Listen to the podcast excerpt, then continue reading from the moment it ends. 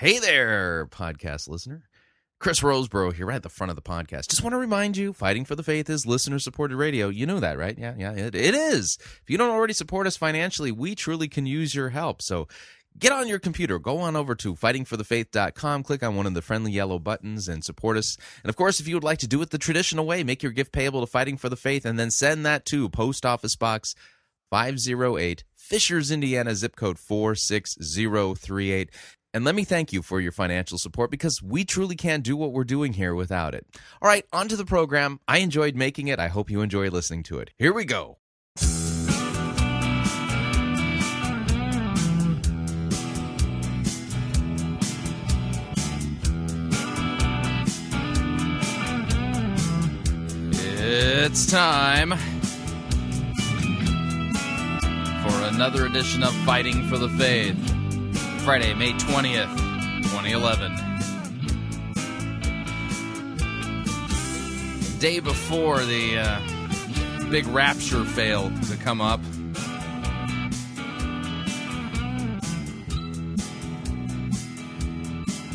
Yeah, this is not going to be the last edition of Fighting for the Faith.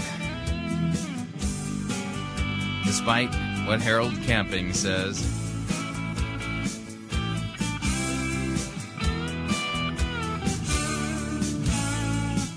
Thank you for tuning in. You're listening to Fighting for the Faith. My name is Chris Rosebrough, and I am your servant in Jesus Christ, and this is the program that dishes up a daily dose of biblical discernment, the goal of which help you to think biblically, help you to think critically, and help you compare what people are saying in the name of God to the Word of God. All right, so doing my program prep today, all over the news. It's been all over the news all week, but you can tell it's building towards a crescendo. Everybody be talking about Harold Camping and the prediction of the rapture tomorrow. The problem that I'm running into is that much of the media coverage that I'm seeing here in Indianapolis isn't doing any. Well, let's just say they're not making any effort to distinguish like mainstream Christian thought from the Campingites. And some of the stories that I've been seeing on the news, hearing on the radio, even seeing in the newspapers, all basically paint Harold Camping as a mainstream Christian, and they're covering the story by saying that Christians are predicting the rapture for May 21st. So you can kind of see what's happening as a result of that. We're heading towards a problem. And the problem that we're heading towards is this, and that is that there's going to be a lot of folks who, you know, they don't care to take any time to understand the different types of nuanced theology and teachers and stuff like that in Christianity. As a result of it, not only are you going to need to be there to help pick up the pieces for your friends and family who may have been caught up in this whole Camping thing, but the other thing you're going to need to do is do the job of putting some distance between yourself and the Campingites in the eyes of non-believers. And, you know, you understand what I'm saying? I received an email today. In fact, let me just play the email music. And today's going to be a different program. My brain is like frustrated.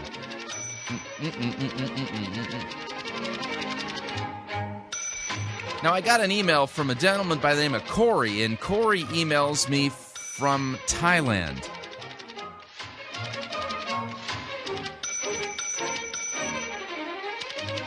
And from the sounds of his email, it sounds like Corey is actually doing some missions work out there in Thailand. And the whole Harold Camping thing is creating challenges for him out on the mission field. Listen to this. Chris, I just wanted to let you know that I was recently in Pattaya, Thailand, helping out with a Christ outreach there. And what I saw there appalled me. It wasn't the fact that the city is full of bars and Thai women trying to sell themselves. That part saddens me, and these people need Christ in their lives. Yeah, they truly do need Christ. He says, what sickened me the most was all of the advertising I saw for May 21st, 2011.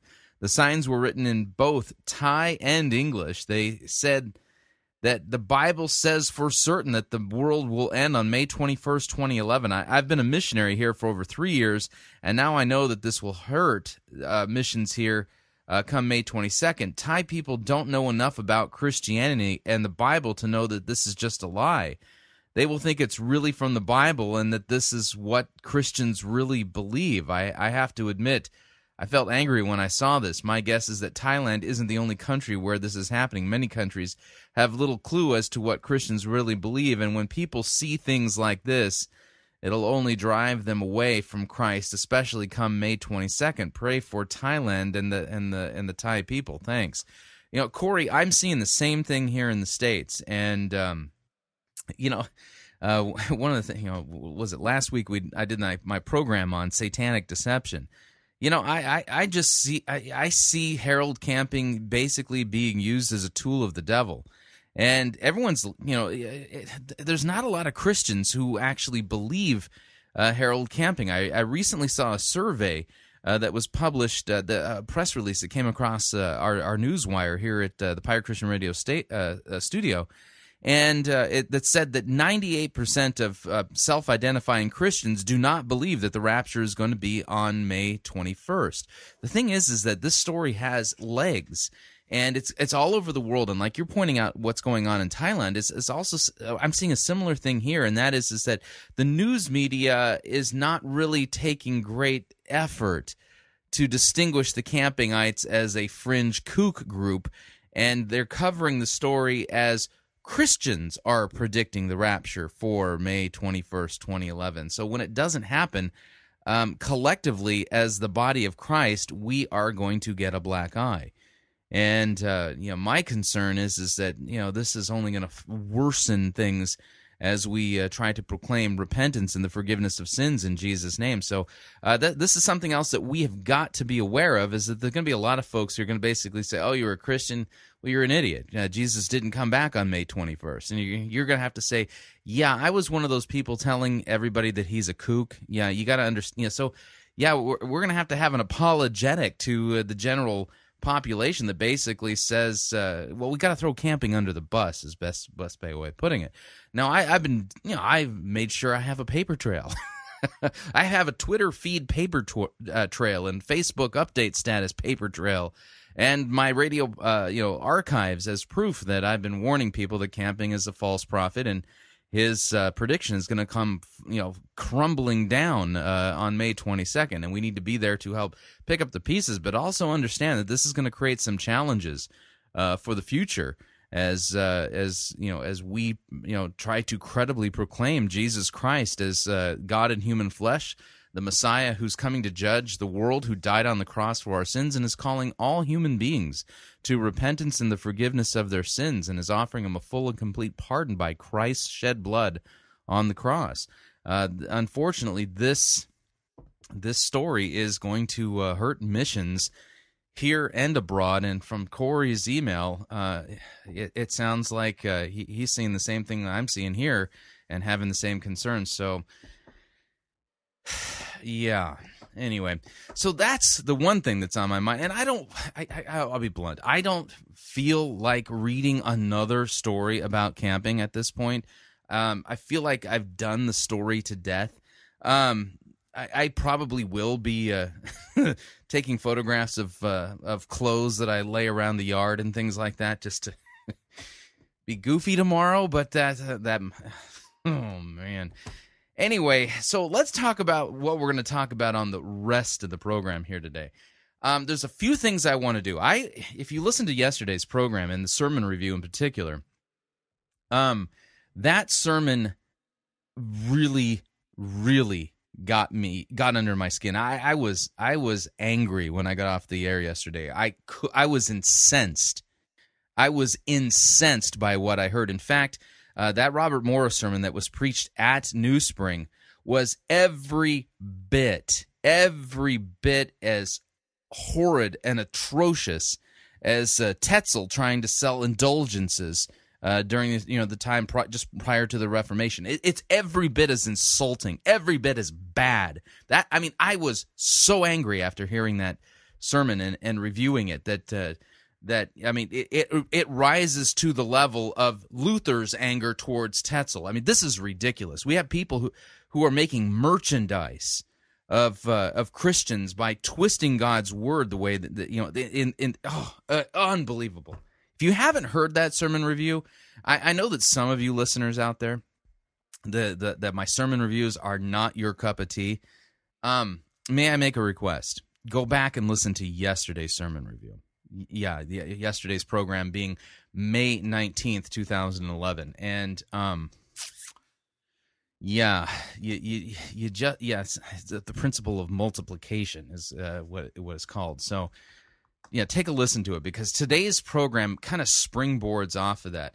And what I'm going to do today, it's a little bit different, and so kind of threefold. Got a threefold agenda here, and now that I've read the email, we've got three things left that I want to do on the program today.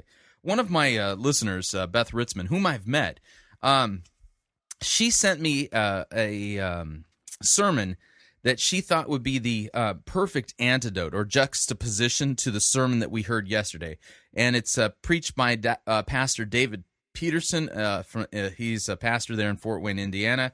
And that's one of the things I'm going to do today. I'm going to play that sermon. The other thing I'm going to do is I'm going to read a short sermon by Pastor William Swirla, preaching from the Gospel of John text that discusses the feeding of the 5,000 to show you, to demonstrate to you what a good sermon on a gospel text that talks about the feeding of the multitudes that Jesus did, that focuses in on Christ, and rather than turn it into a sermon about tithing, which it was, that text is not about tithing at all.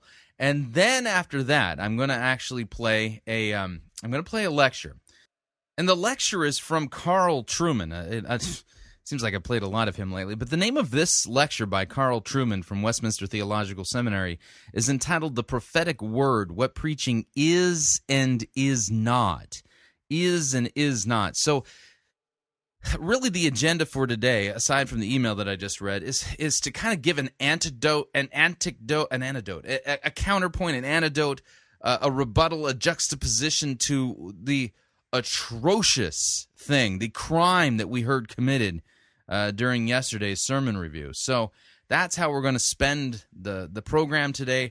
So make yourself comfortable, settle in, and let's get started. I'm going to begin first by reading a sermon that I don't have audio available for. All I have is the long form, typed out version of it that was preached by a sermon preached by Pastor William Swirla back on August 14th of 2006. The name of the sermon is Borrowed Bread and Fish. And I want you to hear, not that I'm a good preacher, I don't claim to be a preacher, and I don't play one on the radio, but anyway, the point is that I want you to hear a sermon that takes, that handles these texts that deal with Jesus's feeding of the multitudes and handles it correctly and doesn't turn it into something that it's not. Yeah, these stories aren't. In fact, when Jesus multiplies bread and fishes, this is not about tithing. And anybody who would dare to tell you this is about tithing is up to no good. They don't even know how to handle God's word, and they probably shouldn't be allowed to stand behind a pulpit and to preach to anybody. At least that's my strong opinion at this point. But so I'm gonna read that first, and then we'll take a break. We'll listen to the good counter sermon, which talks about salvation by grace alone through faith alone, and then we'll listen to Carl Truman's fantastic lecture. So that's what we're gonna do, spending the day today, and then Monday we'll figure out where to go with the cleanup operation that's got to be done as a result of Harold Camping's rapture fail. Anyway. So with that, let's dive into the program proper. I don't have any music for this. So here is the sermon preached by Pastor William Swirla. I'm going to read it. Borrowed Bread and Fish. The text, by the way, the text for this particular sermon is taken from the Gospel of John, chapter 6, verses 1 through 15, which I'm going to read first before we get started. And here's the text. It says, "And after this, Jesus went to the other side of the Sea of Galilee, which is the Sea of Tiberias, and a large crowd was following him because they saw the signs that he was doing on the sick. Jesus went up on the mountain, and there he sat down with his disciples. Now the Passover, the feast of the Jews, was at hand, And lifting up his eyes then, and seeing that a large crowd was coming toward him, Jesus said to Philip, "Where are we to buy bread so that these people may eat?" And he said this to test him, for he himself knew what he would do. Philip answered, "Well, 200 denarii would not buy enough bread for each of them to get a little." And one of his disciples, Andrew, Simon Peter's brother, said to him, "Well, there's a boy here who has 5 barley loaves and 2 fish, but what are they for so many?" Jesus said, "Have the people sit down." Now there was grass in that place, and so the men sat down, about 5,000 in number. And Jesus then took the loaves, and when he had given thanks, he distributed them to those who were seated, so that all the fish, as much as they wanted, and when they had eaten their fill, he told the disciples, "Gather up the leftover fragments, that nothing may be lost." So they gathered them up and filled 12 baskets with the fragments from the 5 barley loaves left by those who had eaten. When the people saw the sign that he had done, they said, "This is indeed the prophet who has come into the world." Perceiving then that they were about to come and take him by force and make him king, Jesus withdrew again to the mountain by himself. Now, this is the gospel text that forms the basis of this sermon. I now begin. In the name of Jesus. Bartled bread and fish are a feast in the hands of Jesus. John writes, "Some time after this, Jesus crossed to the far shore of the Sea of Galilee." The "after this" refers to Jesus' healing of the man at the pool of Bethsaida, where with a word he told a paralyzed man to get up, and he did. Now, it was a Sabbath, and so the religious confront Jesus. "My Father is always at work to this very day," Jesus told them, "and I too am working." He said he was the Son of God, and he had the works to prove it. The confrontation ends with a question to those who would follow Moses. If you believe Moses, you would believe me, for he wrote about me. But since you do not believe what he wrote, how are you going to believe what I say? On this question, John hangs the next thing. This morning's gospel. Jesus crosses the Sea of Galilee to the far shore, and a great crowd of people follow after him. They had seen the miracles, how Jesus healed the sick. They wanted more. Faith in miracles always needs another miracle to keep it going. You can pack a stadium full of people that way. Jesus goes up to a mountainside with his disciples. Watch when Jesus goes up to a mountain. Sermon on the Mount of Transfiguration, Mount Calvary, God's holy mountain. In our reading from Exodus, Moses and Aaron, Nadab and Abihu, and the 70 elders of Israel saw God, and they ate and drank and were not destroyed. Keep that one running in the background of your mind. Jesus sees the mob coming toward them, and he tests one of his disciples. "Philip, where are we going to buy bread for all of these people?" he says, with his messianic tongue firmly planted in his messianic cheek. He knew what he was going to do. He wanted to hear what Philip would say. Philip fails the test. He thinks only in terms of dollars and cents and worked. Well, 200 denarii, the wages of 8 months' work would not be enough. Philip can see only so far as his own work. Jesus has nothing whatever to do with it. And so we, in our practicalities, in our Monday through Saturday Christianity, that has little, if anything, to do with Jesus. He's for Sunday when we have the time. The rest of the week is for work. He can heal the sick on occasion, but feeding a mob of 5,000 hungry people, well, that's another matter. Andrew has his solution. He co-opts a little boy bringing lunch home to his mother, 5 little cakes of barley and 2 dried fish. How far can these go among so many, Andrew wonders. He fails the test, too. Borrowed bread and fish in the hands of Jesus go as far as needed, and even more. He has them sit down. John, who was there himself, notes that there was much green grass. Why the grass? Perhaps John was thinking about Psalm 23, the psalm of the sheep boasting of his good shepherd. "He maketh me to lie down in green pastures." Good shepherd Jesus is there to feed his flock, to prepare a table for them in the presence of their enemies. Jesus takes the borrowed bread into his own hands, gives thanks, breaks it up, and distributes it. Sound familiar? It should. It happens every Sunday here in church. What he did with borrowed bread there, he does here for us, and so much more. Instead of multiplying it, he amplifies it, gives it more than we ordinarily receive with bread. His body sacrificed on Calvary for your sins. He takes the bread and begins to distribute it, and the bread keeps on coming and coming. bread in abundance like manna raining down from heaven. He does the same with the fish. In the wilderness, Jesus was tempted by the devil to turn stones into bread to feed himself. Jesus refused. To serve himself was not why he came, and to destroy one thing to make another is not the way of God. He made the stones and he made the bread. He loves them both, and he will not destroy one for the other. In feeding the 5,000, Jesus multiplies the bread and the fish. That's God's way. The rabbi said that when Messiah came, he would feed his people with bread from heaven. That's the sign of this miracle. What this miracle is intended to show. The age of Messiah had come. The Son of God in the flesh had come. Bread in abundance, more bread than they could possibly eat. A perfect 12 baskets full of leftover doggy bags for the disciples, and fish too. At the Sabbath meal, you always ate some fish in Jesus' day. That's how we later got fish on Fridays, by the way. It was said that when the Messiah came, the people of God would feast on the flesh of Leviathan, symbolized by a great fish. Think of Jonah here. What a day it was. The Lord on a mountain, green grass, 5,000 eating bread and fish with God to their contentment, and 12 baskets full of leftovers. The people said, "This is the prophet who is come into the world."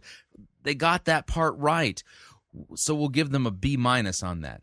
Jesus was indeed the one of whom Moses wrote in Deuteronomy chapter 18, "The Lord your God will raise up for you a prophet like me from among your own brothers." Jesus is that prophet and more. That part the people got right. The next part they got terribly wrong. They wanted to make Jesus a king by force, and so Jesus withdrew again to a mountain by himself. If you want to co-opt Jesus for your own cause, if you want to call the shots with Jesus, you will do it alone. Jesus will have nothing to do with it. He knew what they had in mind for him. When they heard prophet or Messiah, they were thinking revolution and armed revolt against Rome. They were thinking a Davidic king sitting on the throne of Israel. They were thinking, like so many deluded people think, that God would restore the nation of Israel to its former greatness, establish the throne in Jerusalem, and reign over the world through his chosen Messiah. And they were willing to push the agenda along, if necessary, make Jesus king by force, take up swords and clubs, and storm the gates of Jerusalem. Jesus knew what was on their minds, and he wanted no part of their plots. The people wanted a bread king. We do too. On the promise of a chicken in every pot, universal health care, the end of world hunger and poverty, peace in the world, we would put most anyone in power, including even the devil, were he a candidate. Think of all that could have been accomplished by putting Jesus into temporal power. The end of hunger in the world, bread for everyone, the end of disease, no health care crisis, no worries about AIDS or bird flu or whatever pestilence makes the headlines. Global warming, no problem when the Son of God is in charge. War in the Middle East, the Prince of Peace can settle that. We expect that of our religions, too. We expect a solution to our problems, a quick fix to our hungers, fulfillment of our needs, a bandage for broken marriages, a chastity belt for our kids, chicken soup for our souls. That's what we expect from God, and there are plenty of religious hucksters out there peddling you the snake oil of health, wealth, and prosperity in the name of Jesus, and when we don't find them, we move on to other congregations and other religions and other gods. The sign of bread and fish was a stepping stone to yet greater things. Jesus was indeed a king, but not the bread king that the people wanted, a beggar king. Riding atop a borrowed donkey, wearing a borrowed purple robe, a crown of thorns, bearing your sin in his body on the cross. Behold your king in Hebrew, Latin, and Greek, nailed to the cross above his head, Jesus of Nazareth, King of the Jews. That's how it is when the Lord is king. What Jesus offers is not fast food, not a quick end to your hunger, nor a religious pill to pop when you're feeling bad. He offers you a bread that you can have from no one else but Jesus, the bread of his body broken for you in your brokenness, his flesh offered up for the life of the world. He offers you a cup of wine that you can have from no one else but Jesus, the wine of his life's blood poured out for you, cleansing you from all of your sins. Borrowed bread and wine are a feast of salvation in the hands of Jesus. When you leave here this morning, what will you say to each other? What will you remember? What will you think about on the way home? The hymns were hard, the church was stuffy, the organist dropped a couple of notes. Pastor didn't bring his A game this morning. Try this. We ate and drank with God on his holy mountain, and he did not lift up his hand to destroy us. In the name of Jesus, amen. All right, we are up on our first break. If you would like to email me regarding anything you've heard on this edition or any previous editions of Fighting for the Faith, you can do so. My email address, talkback@fightingforthefaith.com, or you can ask to be my friend on Facebook. It's facebook.com/Pirate Christian, or you can follow me on Twitter. My name there, Pirate Christian. We'll be right back.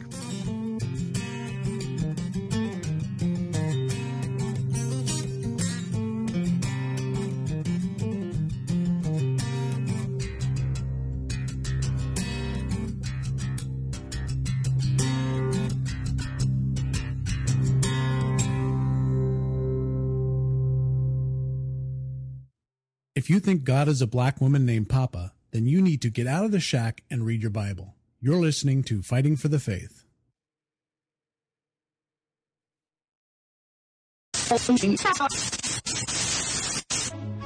You're listening to Pirate Christian Radio. We'll be taking your false doctrine now.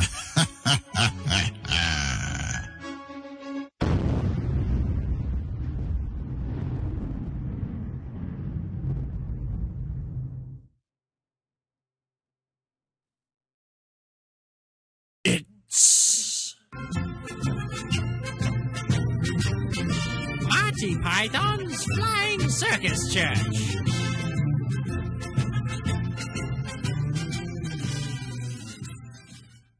My name is Rex, and if you study with my 8-week program, you will learn a self-feeder system that I developed over 2 seasons of preaching in the Octagon. It's called Rex Kwon Do. I need a volunteer to come up here and show that they trust me. Here. Okay, you'll do. Come up here. Bow to your pastor. Bow to your pastor! Okay, now I'm gonna give you one chance. One chance, people. Turn around. Turn around. All right. Now fall back and I'll catch you. Ow. That was pretty good. Now, listen, everybody. The reason why he fell was because he didn't have enough faith. Go sit down. Okay, when I fall in slow motion every time. Now, in addition to what you just saw, if you study with my 8-week program, you're going to learn these things. First off, in Rex Kwon Do, we use the buddy system. No more reading the Bible solo. You need somebody watching your back at all times. Second off, you're going to learn to discipline your image. You think I got where I am today because I dress like Peter Pan here? Take a look at what I'm wearing, people. Bible pants. Yeah, you have to be pretty righteous to rock these babies. Do you think anybody wants a roundhouse kick to the face while I'm wearing these bad boys? Forget about it. Last off, my students will learn how to walk on water, heal babies, raise the dead, and be extreme. Now, for only one $300 seed offering, you can sign up right now for my 8-week program here at Guts Church.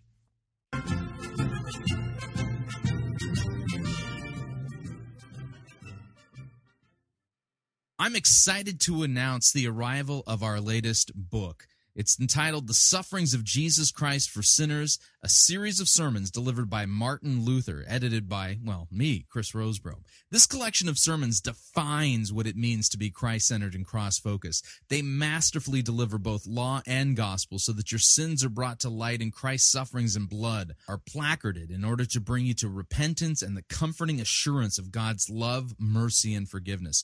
Luther's style in these sermons is bold, in-your-face, uncompromising, and pastoral. These sermons are expository in their delivery and read like a lay-level Bible commentary and are perfect for both devotional as well as theological reading. You can get your copy of The Sufferings of Jesus Christ for Sinners a couple of ways. One, visit fightingforthefaith.com, click on the Join Our Crew button, and join our crew anytime between now and the end of May of 2011, and you'll receive an email giving you instructions on how you can download your copy of this wonderful little book. Of course, if you'd like to pay for it without joining our crew, you can do so by visiting piratechristianradio.com/suffering. That's piratechristianradio.com/suffering. You'll see a couple of links whereby you can purchase it, download it, and begin reading it immediately. This is not a book that you're going to want to miss, and this is not the kind of book that sits idly on in your library. This is one that you're going to definitely want to read over and again. It's that good. So what are you waiting for? Get your copy today.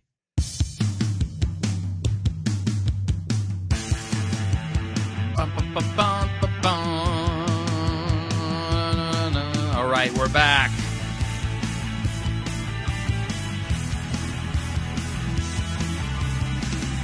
Warning, any pastor who would tell you that Jesus' feeding of the 5,000 is about tithing is a huckster. He's selling you something.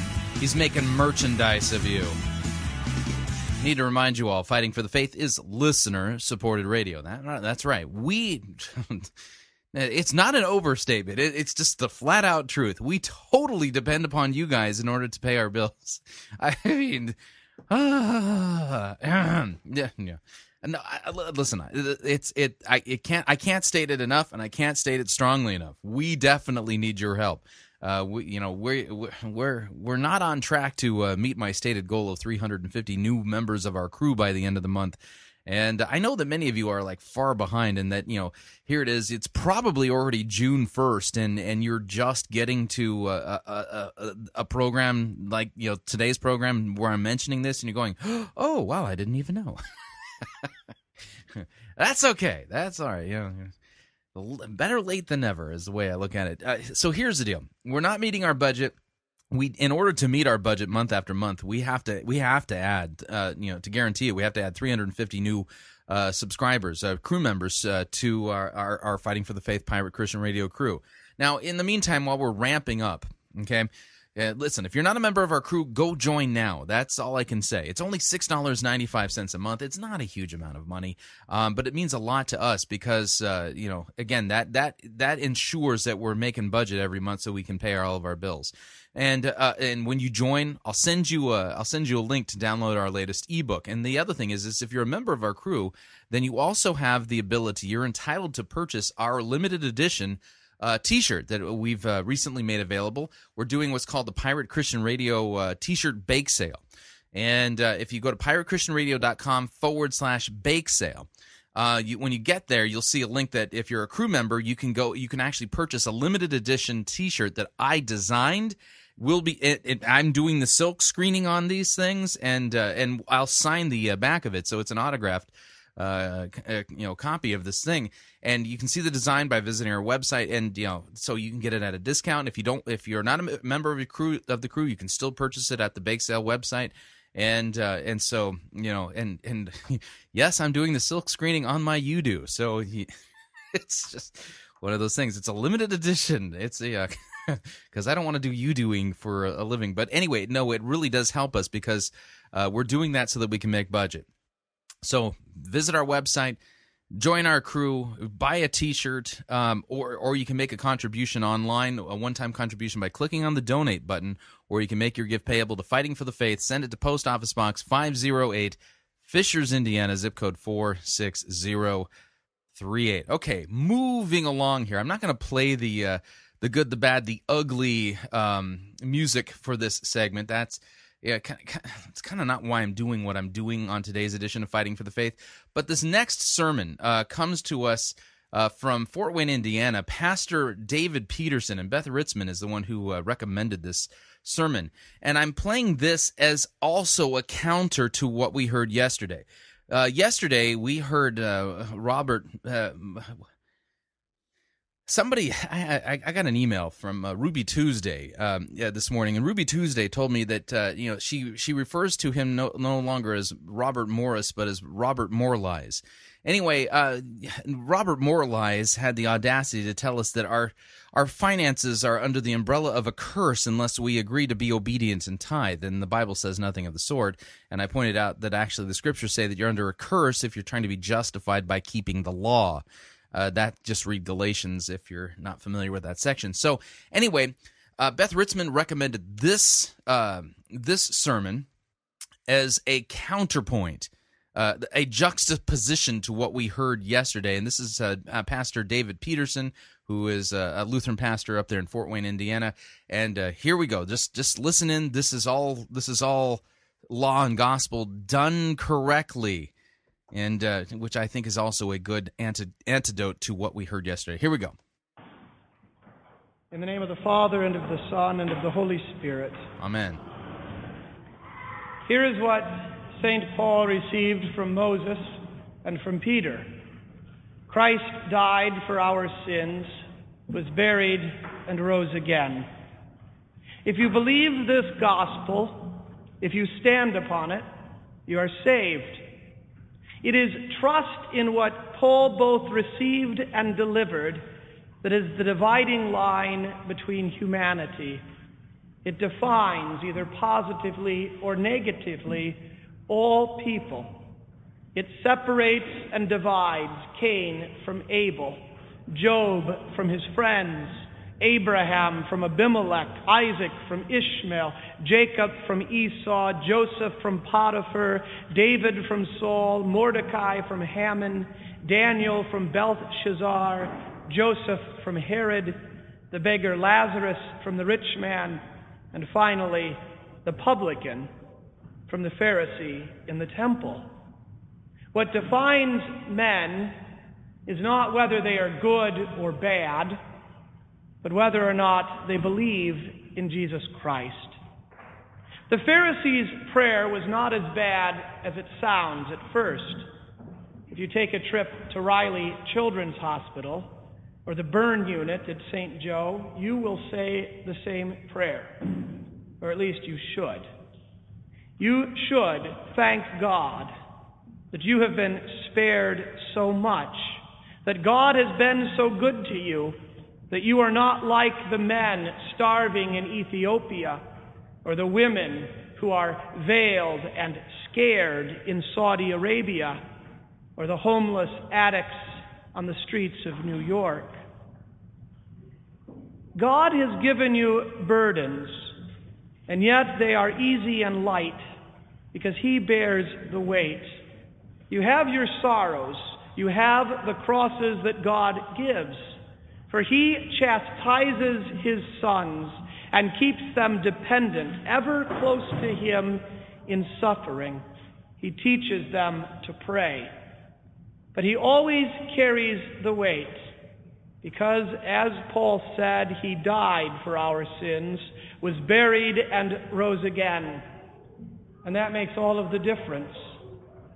By this grace we are saved. So thank God that we are not like those who mourn without hope. Thank God that we live by this grace and mercy. Thank God that we know that death is not the last word, and that we bask in the grace that God gives freely and feast upon His body and blood, that He has brought us here through the waters of holy baptism and has spared us so much misery, that we do not pay for our sins, that we have been found by His mercy, that we belong to a family, and that we know joy in the midst of sadness. The problem with the Pharisee wasn't exactly what he said. It was his heart. He said thanks to God, but he thought it was his own doing. He thought that his fasting and his tithing had spared him, that he deserved a reward.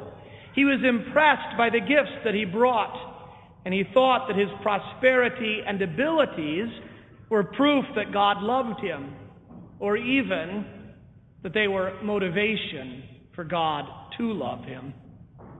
It was, however, particularly stupid of him to think that giving God His own things would impress God. For God did not benefit from this man's fasting or from his tithes. God did not eat the food that he did not eat, nor spend the money that he brought. It is dangerously arrogant to be impressed with ourselves and what we give or what we do for the church.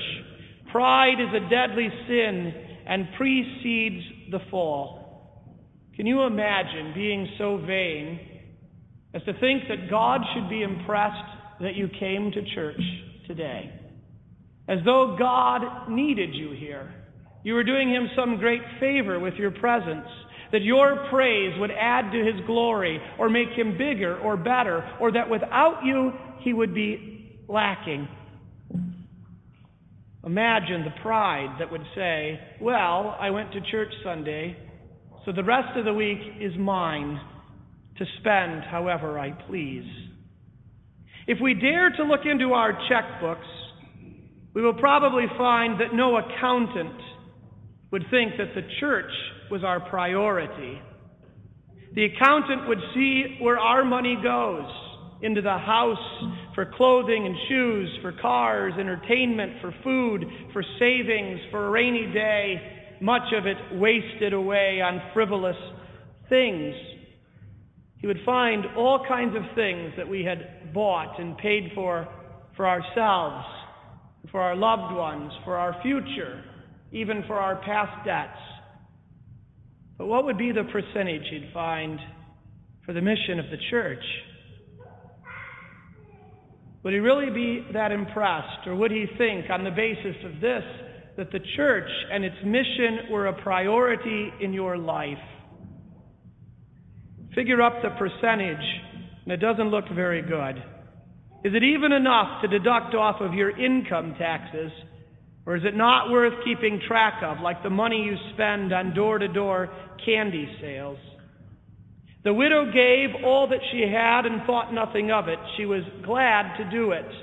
The rich man gave what was to him a meaningless trifle amount and demanded a plaque in his honor, recognition and praise from men. Why is it that the less we give, the prouder we feel, or the more significant we think we are? That was the case with the evil Pharisee in the temple. He had brought in a handful of weeds, picked up off of the sidewalk on the way in, and expected a reward. Not so the tax collector. He was humble. He was even afraid. He brought nothing. He had lived a vile life. He had betrayed and even abused his own people. He had no good works. He had no offering. He simply threw himself on God's mercy. But he went home justified, without fasting, without tithes, without offerings, without good works.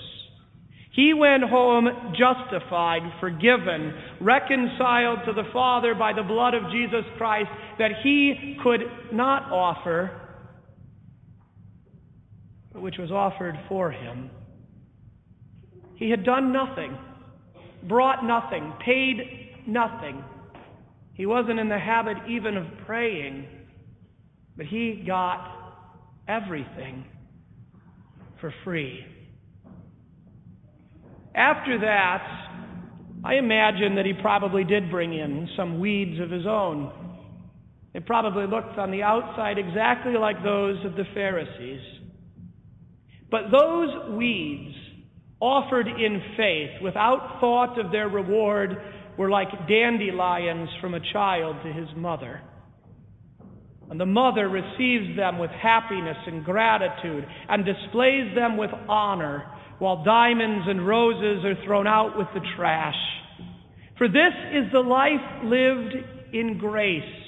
By grace we offer our praise, say our thanks, and give our gifts in freedom and in love, as those who were empty but are filled, who were dead but are now alive, as those who were alone but are now set into a family, given a father, a brother, and a name, as those who do not have to. And now it is justified by the death and resurrection of Jesus Christ that all of your works, and even your monetary gifts, and even bunches of weeds, now please God. No matter how big or small they are, how frequent or infrequent. They please God because you please God, because the Son has pleased God for you. All of it is washed and cleansed by grace. You are free to love and to give and to never count the cost or worry about the consequences, exactly like the widow who gave all that she had and didn't worry or think anything of it. And if you don't want to give, if you'd rather just keep your money for yourself or for some other thing, that's fine. Go ahead. God does not need it. And no mother ever complained or was disappointed or upset with her children because they walked through a dandelion patch and didn't bother to pick any of them for her. Just the same, all mothers receive such gifts with thanksgiving and are glad to have them. So you are free to give or to not to give, to keep or to give it away. You are free and you are loved, because what you bring or what you do doesn't really matter in the sense of making God love you, like again unto your mothers. For your mother, the church, also has been given a charge to feed you. And even as your earthly mothers fed you, even when you were naughty, even when you forgot to bring dandelions and the like, even as your earthly mothers took care of you and loved you, no matter how you were behaving, so also the church will feed you and nourish you always for free. And like unto your earthly mothers, she will rarely cut out dessert simply because you don't deserve it. The freedom of the gospel is the freedom of being forgiven and not having to do anything, because all of it has been done for you. And knowing now that whatsoever you choose to do in this freedom, God will bless and be pleased with for the sake of his Son. In this way, God continues to provide, to give you food to eat and drink to drink, his body and his blood for your nourishment and strength, your comfort and joy out of his perfect, ever-giving love to both justify and sanctify you. And thus do you go home to your house today, justified and loved by God. In Jesus' name. Amen. All right. So that was the exact biblical gospel counterpoint to the miserable thing that was supposedly a sermon that we heard yesterday. And if it sounds like I'm kind of on a roll, on a tear, well, I am. That sermon was an atrocity. Like I said, it was a crime. It was a crime every bit as awful as Tetzel's selling of indulgences. That's how bad it was. All right, what I'm going to do right now is we're going to pause, take our second break, and when we come back, we're going to listen again to Carl Truman, and he's going to be speaking about the prophetic word, what preaching is and what it is not. I think this will help round out our rebuttal to that awful sermon that we heard yesterday. So if you'd like to email me regarding anything you've heard on this edition or any previous editions of Fighting for the Faith, you can do so. My email address, talkback@fightingforthefaith.com, or you can ask to be my friend on Facebook. It's facebook.com/Pirate Christian, or you can follow me on Twitter. My name there, Pirate Christian. We'll be right back.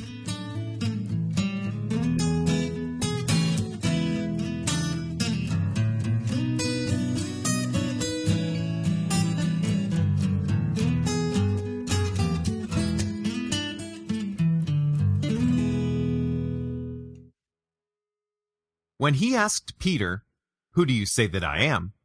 Jesus wasn't looking for affirmation. You're listening to Fighting for the Faith. This is the air I breathe. This is the air I breathe.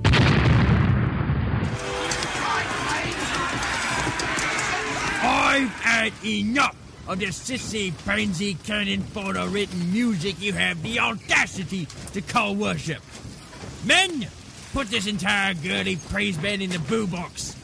Let's wheel in the organ and get some real worship music underway.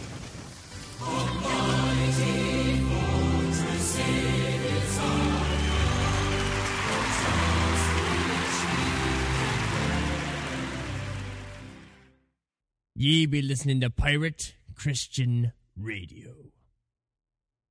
I'm excited to announce the arrival of our latest book. It's entitled The Sufferings of Jesus Christ for Sinners, a series of sermons delivered by Martin Luther, edited by, well, me, Chris Rosebrough. This collection of sermons defines what it means to be Christ-centered and cross-focused. They masterfully deliver both law and gospel so that your sins are brought to light and Christ's sufferings and blood are placarded in order to bring you to repentance and the comforting assurance of God's love, mercy, and forgiveness. Luther's style in these sermons is bold, in-your-face, uncompromising, and pastoral. These sermons are expository in their delivery and read like a lay-level Bible commentary and are perfect for both devotional as well as theological reading. You can get your copy of The Sufferings of Jesus Christ for Sinners a couple of ways. One, visit fightingforthefaith.com, click on the Join Our Crew button, and join our crew anytime between now and the end of May of 2011, and you'll receive an email giving you instructions on how you can download your copy of this wonderful little book. Of course, if you'd like to pay for it without joining our crew, you can do so by visiting piratechristianradio.com/suffering. That's piratechristianradio.com/suffering. You'll see a couple of links whereby you can purchase it, download it, and begin reading it immediately. This is not a book that you're going to want to miss, and this is not the kind of book that sits idly on in your library. This is one that you're going to definitely want to read over and again. It's that good. So what are you waiting for? Get your copy today.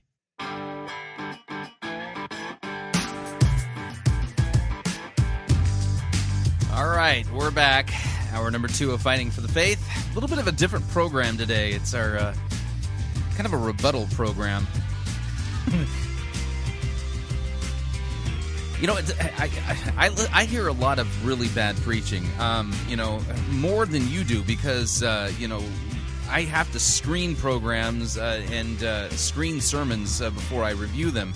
And I listen to about three or four before I decide on one that's going to make it on the air, but that was horrible yesterday. Anyway, no music here. We're not going to do the good, the bad, the ugly. Yeah. So anyway, what the point I'm making is that despite the fact that I hear a lot of really bad preaching, yesterday it just struck a chord with me that sent me. It sent me. Just absolutely sent me.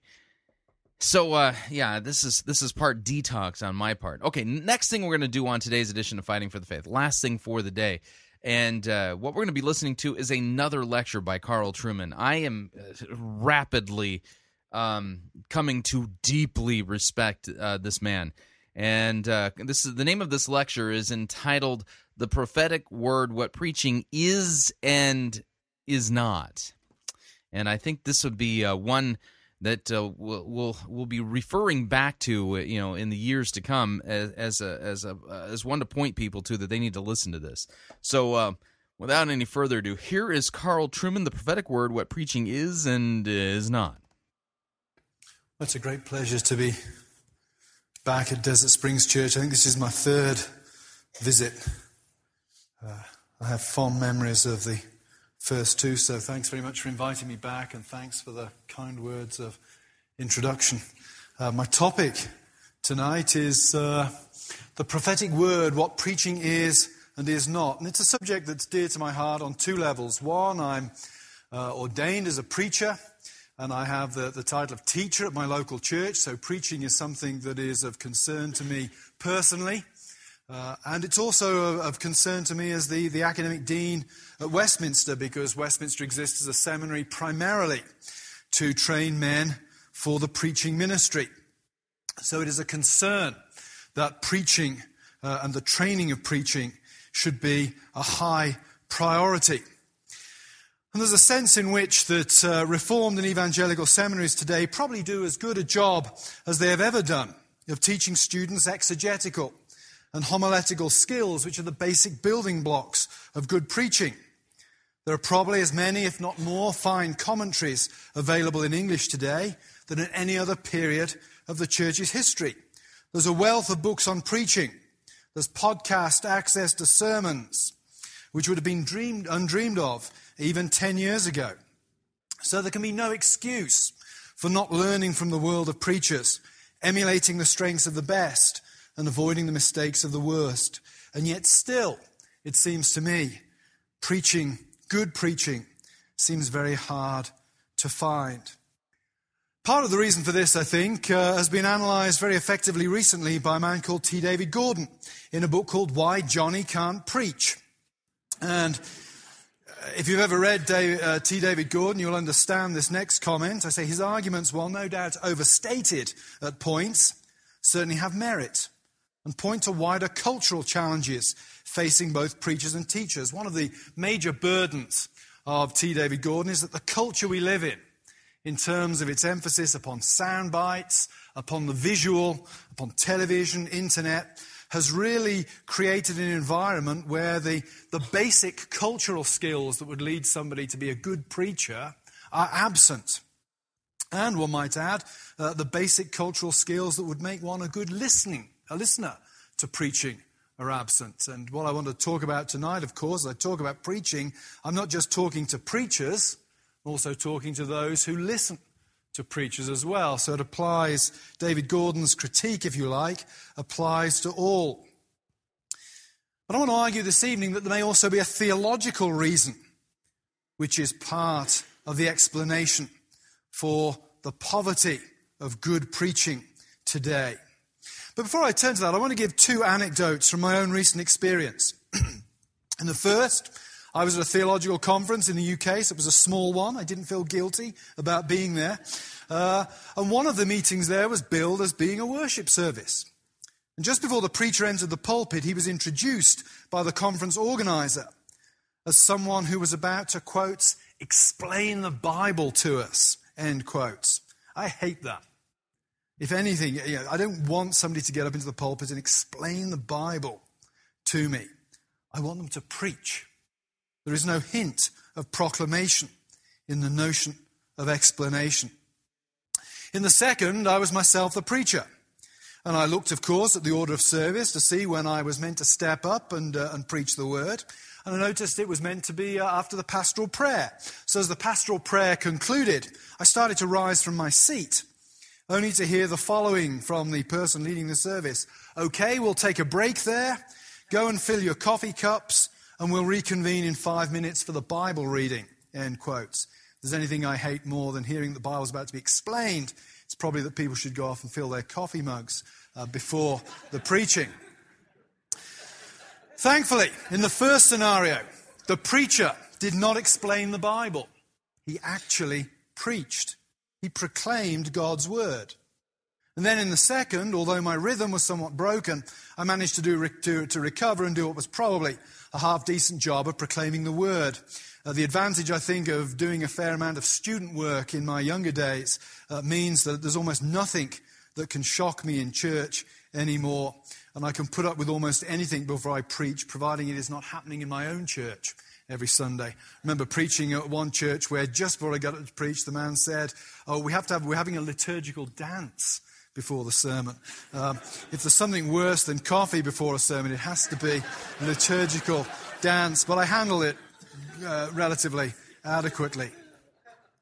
But both incidents underline for me one of the major problems with contemporary preaching, something which accounts not only for debates about whether preaching is still necessary, but also, I think, for its often poor quality, even in churches which should know better. Preaching is not simply explaining the Bible. It is proclaiming the Word of God. And the failure to understand what the task is theologically will inevitably undermine the way it is practiced. If the preacher thinks he is merely explaining the Bible, he will be incapable of distinguishing what he does in the pulpit from what he might do in a lecture theatre, where application and exhortation are generally absent. And if he thinks he is merely facilitating a discussion, he will lack the confrontational authority that comes with a thus says the Lord. The church, and especially her preachers, but also her listeners, need to understand the importance of both the theology of proclamation and of the proclamation of theology.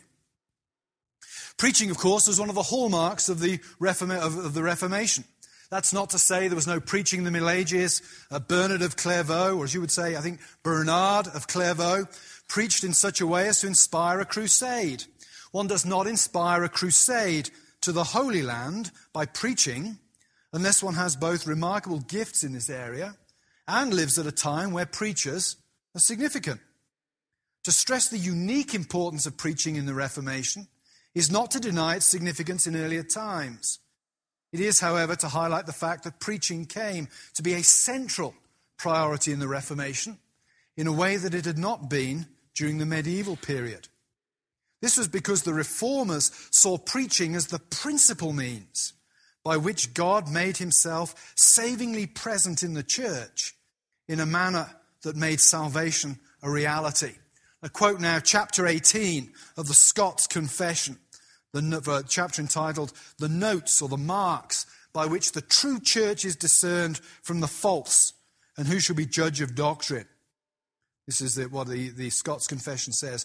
"The notes of the true kirk," great word for church, that kirk, "therefore we believe, confess, and avow to be, first, the true preaching of the word of God, in which God has revealed himself to us, as the writings of the prophets and apostles declare. Secondly, the right administration of the sacraments of Christ Jesus, to which must be joined the word and promise of God to seal and confirm them in our hearts. And lastly, ecclesiastical discipline, uprightly ministered, as God's word prescribes, whereby vice is repressed and virtue nourished." End quotation. Notice, preaching is the first mark, and it's also the most important, as both the sacraments and discipline, or we might say pastoral care — discipline has such negative connotations for us — both the sacraments and pastoral care are dependent upon it. The implication, of course, is that preaching is not mere transmission of information. Were it so, it could be adequately achieved by reading. The communal setting and the proclamation of the word are critical to the Reformers, as these provide the context and the cause for the very creation of the church. Nowhere is this importance made more clear than in the very first chapter of the Second Helvetic Confession. Heinrich Bullinger, he was the reformer of Zurich after Ulrich Zwingli, produced what was probably the longest confession in the Reformation, possibly in church history, the Second Helvetic Confession. And here is how he describes preaching in this confession. Notice the very strong language. "The preaching of the word of God is the word of God. Wherefore, when this word of God is now preached in the church by preachers lawfully called, we believe that the very word of God is proclaimed and received by the faithful, and that neither any other word of God is to be invented, nor is to be expected from heaven, and that now the word itself which is preached is to be regarded, not the minister that preaches. For even if he be evil and a sinner, nevertheless the word of God remains still true and good." I like that last sentence in particular, because when you come to church on a Sunday, you don't know what your minister's been getting up to during the week. I mean, you don't. You laugh, but you don't. Many people sit in churches where the minister is later exposed as an adulterer, living a double life of some kind. Isn't it wonderful to have the confidence that what you hear doesn't depend upon him behaving himself during the week? It depends upon his fidelity to the word. And if you're a preacher, isn't it great? You know when you get up into the pulpit, you have no natural right to proclaim these words to people. You know what you've got up to during the week, and yet you can have confidence. The word is powerful because it does not depend upon you. It depends upon the God who speaks. So, and brings us then back to preaching. Preaching, as I've said, is more than transmission of information. If it was just transmission of information, there are other ways of doing it.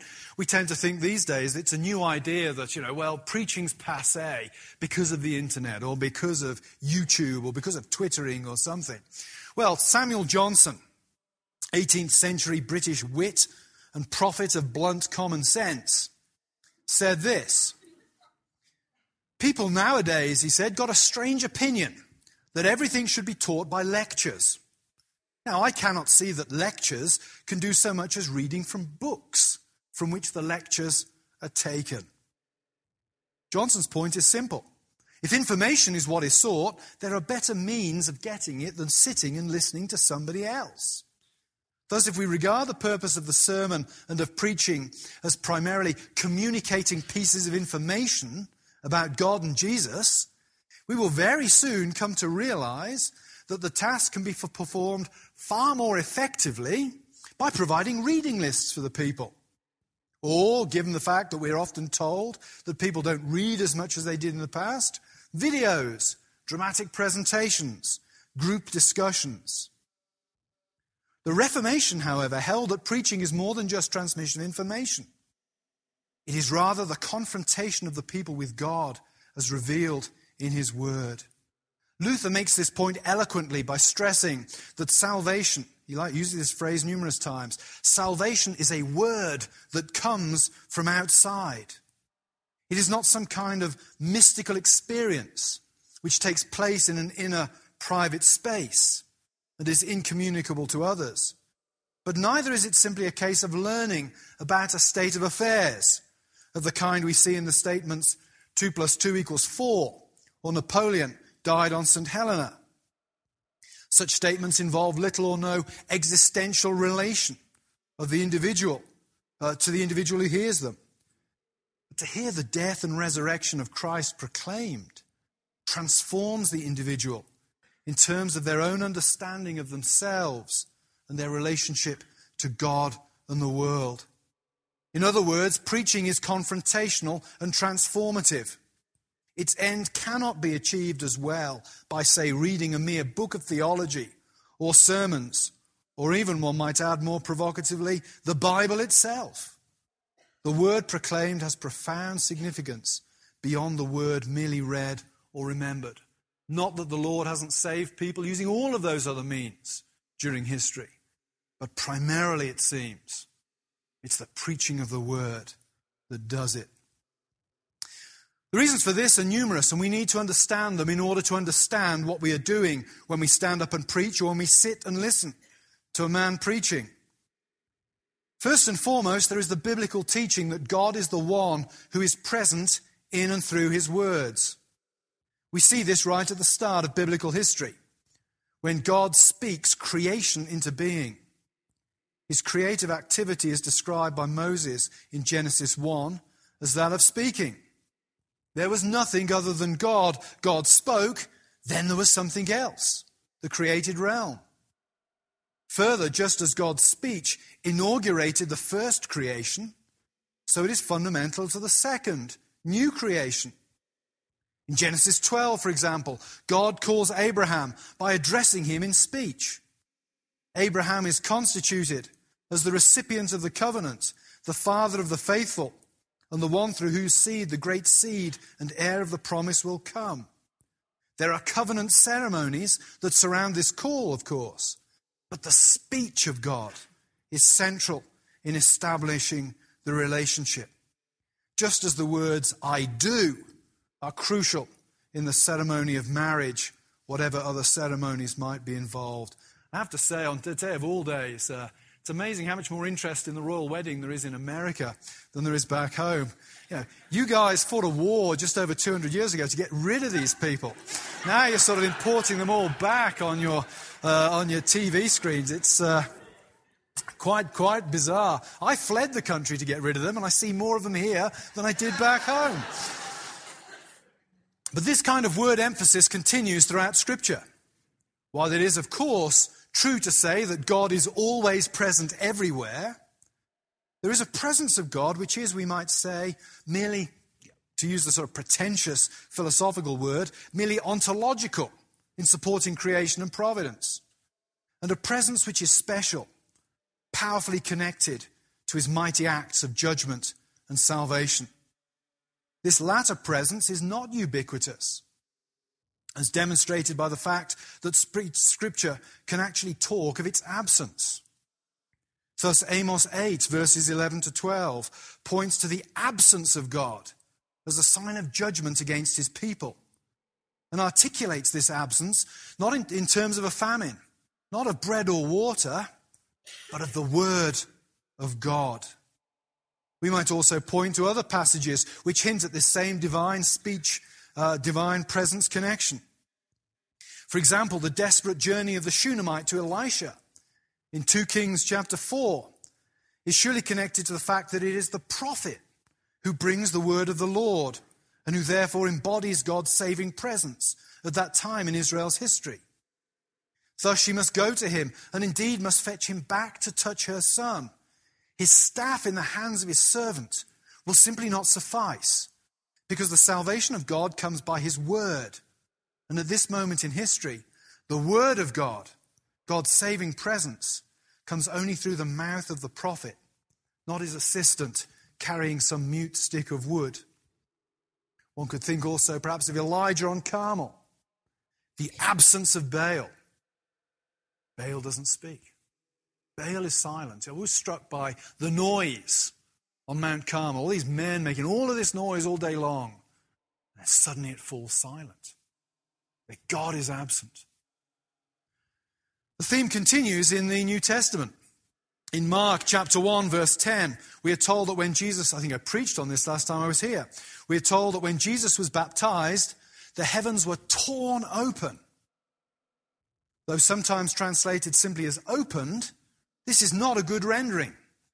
The only other time Mark uses the word is in Mark 15:38, with reference to the temple curtain. To translate this latter passage as "the curtain opened" would be a wholly inadequate and inaccurate description of the event. Yet there are more than just linguistic arguments internal to Mark's gospel to lead us to favor the translation "torn open." It was apparently a commonplace of Second Temple Judaism that with the cessation of Old Testament prophecy, the Holy Spirit had stopped speaking directly to the people of God. And specific traditions relating to Isaiah 64:1 saw the tearing open of the heavens as the moment when the Spirit would descend upon the Messiah. Thus, when Mark describes Jesus' baptism in such terms, he is highlighting the fact that God is once again speaking to his people. Or we might say, God is once again present with his people in the person of Jesus Christ, in accordance with his great covenantal promise. And of course, the dramatic movement of the narrative at this point makes this clear, since the tearing open of the skies is immediately followed by God the Father's verbal declaration and public commissioning of his Son. So words then, crucially important for the saving presence of God in biblical history. Second point, in addition to speech being God's mode of presence, is the fact that God's word has been inscripturated. It's been written down in Scripture. This is arguably a necessary part of the covenantal nature of God's plan of salvation. Covenants require words. And this goes a long way to explaining the continual emphasis on the writing down of words throughout the Old Testament. Isaiah 30 verse 8, Jeremiah 30 verses 1 to 2, Daniel 9 verses 1 to 2, Habakkuk 2 verses 2 to 3, all refer either to the writing down of God's words, to a divine instruction to write God's words, or to the reading of God's words which had already been written down. The inscripturated word is thus a normal and normative thing within the Old Testament.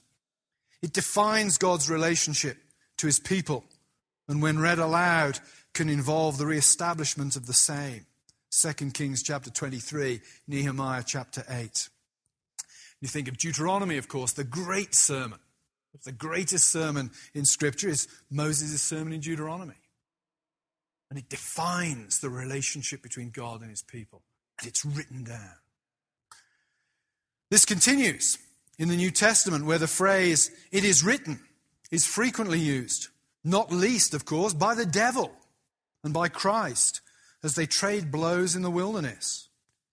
It is surely very significant that the battle between Christ and the devil in the desert, similar to the battle between Eve and the serpent in the garden, of course, is fought over the meaning of God's words.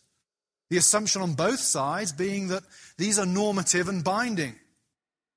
Further, the command to write down the words of God is, I hesitate to comment on the book of Revelation with my colleague Greg here, but the command to write down the words of God is found throughout the book of Revelation. 1:11, 1:19, 2:1, 2:8, 2:12, 2:18, 3:1, 3:7, 3:12, 3:14, 10:4, 14:13, 19:9, and 21:5. They were just the ones I managed to pull out. There may be more. God's presence, God's speech, and God's word written are all intimately connected. The third point, in addition to God's word being spoken and written, is that God's word has also always been preached. As I say, the greatest example of this in the Old Testament is Moses, the paradigmatic prophet of ancient Israel. Like many subsequent preachers, Moses is acutely aware of his inadequacy for his task. When commissioned in Exodus 4, his lack of confidence leads the Lord to assure him that though it is he, Moses, who physically speaks, it will be the Lord who speaks through him. Later, his preaching forms part of his intermediary function between God and the people, when the latter are so terrified at Sinai that they beg Moses to speak to them on God's behalf. They don't want God to speak directly to them. What Moses is not doing at any point is merely communicating information from God to the people. His speeches are definitive of the relationship that exists between God and his people, and are constitutive of that relationship as well. These points hold true throughout the Old Testament, with the prophets being the other obvious examples. Their words do not simply explain the present or predict the future. They continually confront the Israelites with the identity of God as he has revealed himself to be in his dealings with the people. And therefore they reveal the people's own identity in relationship to God and the moral demands these place upon the people. The unnamed prophet in Judges 6, 8-10 is a good example of this. He comes to remind an apostate people of who God is, the one who brought them out of bondage in Egypt, put their enemies to flight, and gave them the promised land, and thus of who they are and what they are obliged to do, not fear, in this case, the pagan gods of the land. In context, his word is not simply informational. Yes, it contains information, but it cannot be reduced to information. It stands as a sentence of condemnation, of guilty against the nation. It is also rooted, of course, in the word of God as it has been written in the Torah, where the Exodus and indeed the consequences of syncretism were laid out in great detail. The prophet brings a word from the Lord here, which in a sense merely expounds and applies what has already been written to the current circumstances. The emphasis on preaching continues in the New Testament, whose key figures, John the Baptist, Stephen, Peter, and Paul, to name just a few, along with, of course, Jesus Christ himself, are marked by their proclamation of the word. Stephen's sermon is particularly instructive, focusing on the identity of God, as he had revealed himself in his great acts of salvation in the Old Testament, as written down, and culminating in the work of Jesus Christ, a history which places such acute accusations and demands at the feet of the Jews that they stone him on the spot. He's not just conveying information. It's not just a lecture from Stephen. They know. You can imagine as he's preaching, the colours beginning to rise, the pores are opening, and they're starting to sweat. This isn't just information. It's a finger of accusation pointed right in their face. Further, in 1 Corinthians, Paul rejects the ancient, and one might add, the modern, obsession with aesthetics and emphasizes that it is not the style of preaching, but what is preached, Christ crucified, that is vital. Of course, the King James Version famously misleads the reader. By translating 1 Corinthians 1:21, it pleased God by the foolishness of preaching to save them that believe. The text is better rendered, I think, by the English Standard Version. It pleased God through the folly of what we preach to save those who believe. In other words, it is the content, not the method of delivery, which is Paul's concern here. Nevertheless, it does not seem to cross Paul's mind at this point that the content would not be preached. And this is entirely consistent with the emphasis upon verbal proclamation, which goes right back through the Old Testament. Indeed, the nature of the message, the proclamation of the cross, and the nature of the delivery, preaching, both seem to be closely connected to each other. There is, it seems, a fit between New Testament and Old Testament practice and the message which was to be communicated. Paul is really fulminating in some ways, I think, in 1 Corinthians 1, against those who emphasize technique at the expense of everything else. It's hard to see how the identity of God in his action in Christ and in the church could be more adequately expressed than by the use of words. In fact, the sermons in Acts and in the epistles indicate that the prophetic model of Moses, exposition, application, exhortation, rooted in God's revelation, is the standard. And as this action is clearly connected to a theology of God as a speaking God, the preacher simply cannot see his task as mere communication of information. Again, Paul's comments in 1 Corinthians are apposite here, where he is keen to emphasize that the power of what he has preached is rooted not in his eloquence or impressive presence, both of which he denies. I always find it hard to imagine that it wasn't somewhat enthralling to hear Paul preach, but he does say he's not that impressive, certainly compared to the godlike individuals he seems to be opposing in Corinth. But the power lies rather in the demonstration of the Spirit. From a post-Nicene perspective, with Trinitarian language at our disposal, we might say that what Paul is describing is a dynamic rooted in the nature of God. Preaching brings men and women to God the Father via the actions of his Son, crucified, resurrected, and ascended, by the power of his Holy Spirit, through the medium of the message of the history of God and its significance being verbally communicated by preachers. The information communicated is merely instrumental to the realization of fellowship and communion with God, which are the real end of preaching. And that remains the task of the preacher today, just as it was for Paul, the realization of fellowship and communion with God.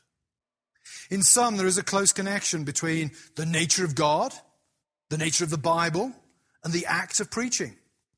God's creative and recreative action is intimately connected to his speech. The Bible is his speech in written form, and preaching is both central to God's action within the pages of Scripture itself, and thus to the pattern of church life as established in the New Testament. The Bible as God's speech is a prophetic book, and the church as united to Christ is a prophetic institution. This then brings us to the question of how one reflects this in one's preaching.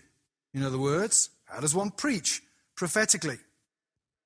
The first thing necessary is surely a solid understanding of the task in terms of its broad theological contours and purpose as laid out above.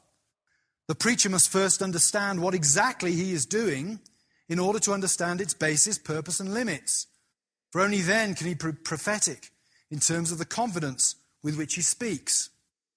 If he thinks he's merely communicating information, he won't be able to distinguish what he's doing from giving a lecture.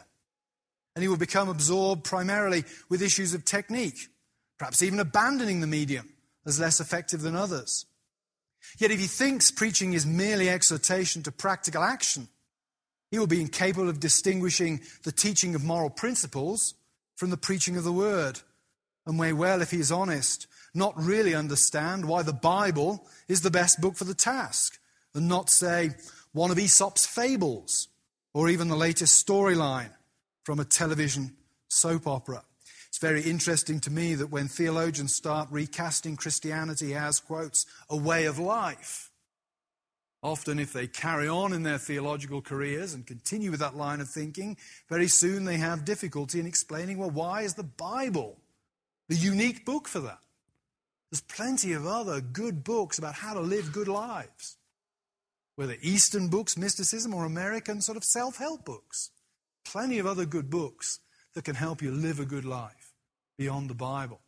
And one would have to say that many of the moral examples in the Bible, they don't look too great at first examination. If what I've said above is correct, then basic to good prophetic preaching will be the understanding that God is a speaking God, that He has spoken definitively in Scripture, and that He continues to speak through the faithful exposition of that Scripture today. Not that the preacher is preaching in a way that he's directly inspired, coming up with new revelation, but the preacher speaks God's words to the extent that those words are regulated and normed by God's definitive revelation in Scripture. If the preacher holds to these principles, he will have the confidence to do what he does every Sunday with authority, safe in knowledge that the growth of the kingdom does not depend upon his eloquence, but rather upon the action of the Spirit, using the words which the preacher himself has carefully prepared under the authority of the inscripturated word. That is not, by the way, to say that a preacher should not be a good public speaker. John Chrysostom in the 4th century says that there are three things that a pastor needs. Good grasp of doctrine, doesn't need to care about his public reputation, but he needs to be able to speak coherently. If you can't string a decent English sentence together, you're not called to be a preacher. You have to be able to do that. What I'm saying here is the power of your ministry will not ultimately depend upon your eloquence, but clearly you have to be able to speak in whole sentences to communicate to people. Further, and by inference, if I'm right, the current malaise in preaching must be seen as a crisis, not simply in the kind of cultural changes forged by the arrival of television, information technology, and pragmatic educational methods, so ably analysed by T. David Gordon, but maybe the poverty of preaching might also be seen as a crisis in the doctrines of God and of Scripture, two elements of Christian theology which are obviously intimately related. If God has not spoken in the past, then there is no basis upon which to believe that He continues to speak through His revelation today. For this reason, it is crucial, I think, that theological education retains a central place for systematic theology. Far from being a speculative appendage to the task of ministry, systematic theology provides the basic definitions of God and His revelation that undergird the understanding of Scripture and provide the theological foundations for understanding the task of the preacher. It's surely no coincidence that the current so-called hermeneutical crisis, indicated by the lack of confidence either in texts having meanings or in the ability of the human knower to discern such meaning, has coincided with a shift in many churches away from preaching-centered ministries to one-to-one counseling, small group discussion, an accent upon conversational language. The cultural moment is not conducive to preaching. But then the cultural moment is not to determine what is and is not true. The Reformation did not place the reading and preaching of Scripture at the center because of the cultural momentum of the time. It did so because the God described in Scripture is a speaking God. If the act of preaching is driven by theological conviction rather than cultural preference and plausibility, prophetic preaching can only be done effectively in the power of and confidence in the Spirit. Paul's anti-aesthetic tirade in his letters to the Corinthians should not be read as a blanket attack on good presentation, clear argument, and fine public speaking skills, all of which are helpful to the preacher and things greatly to be desired. Paul's point is rather that the Corinthians' mindset is so preoccupied with these things that they have lost sight of where the real power of God is to be found. Greg and I have a mutual friend, Bruce Winter, who's done a lot of work on the social background in Corinth in the first century. Numerous interesting things about the Corinthian church. One of them is the culture was the public speakers. They were the TV megastars of their day. Bruce has dug up all of these letters about people complaining about the screams they would hear when the orators would go and have their chests stripped of hair, so they look kind of smooth and cool when they preach, and they would work out in the ancient equivalent of the gym. The orators were the Hollywood heroes of their day. Well, and if I was speaking on something else, one could easily draw parallels with, celebrity conversions. Always seem to get much higher profile than street sweeper conversions in the church. There's an interesting cultural issue there. But what I'm saying here is we shouldn't underestimate what's going on in Corinth. These are the Hollywood celebrities of their day that the Corinthians are looking to. And more importantly, they're judging Paul by that standard. And they're seeing that Paul's ministry must be weak. Probably he's got a bit of a paunch. He's got a hairy chest. He doesn't work out. All of these things that he fails by. All of these things indicate that his ministry lacks a certain power. But to return to the statement of the Second Helvetic Confession, the word truly and legitimately preached is the word of God. We might hesitate to use quite such unequivocal language today. I think it's more problematic today. I think I know what Bullinger was trying to say today. His close identity perhaps is expressed slightly problematically. But his underlying point is sound. Preaching carries a power which is ultimately divine in origin. The power does not inhere in the words themselves, but as those words are seized by God's Spirit and driven home into the hearts and minds of the hearers. That is what gives the preacher ultimate confidence in what he does. And that is what demands, and this is where it will pinch perhaps most of you sitting out there today, that is what demands that the congregation sit and listen. Testing all by Scripture, of course, but doing so with an attitude of humility and of those being addressed by one who speaks for God himself. There is a difference, I think, between sitting and testing what the preacher says by Scripture from an attitude of suspicion, that you're wanting to catch him out, and an attitude of trust. Well, you've called this man. You trust him to expound the word faithfully. Yes, you check what he says in the same way that I check what the bank teller gives me when I go to take money out of the bank. I trust the bank teller, but maybe they'll make a mistake. There's a great difference in congregational attitudes to testing ministers by Scripture. Do you do it with an attitude of basic trust or an attitude of basic suspicion? I would say that the theology of preaching demands that unless you have very good reasons otherwise, you should basically listen with an attitude of what I would call critical trust, not critical suspicion. The Westminster Larger Catechism, question 155, expresses it this way. How is the word made effectual in salvation? The Spirit of God maketh the reading, but especially the preaching of the word, an effectual means of enlightening, convincing, and humbling sinners. Notice the existential language here.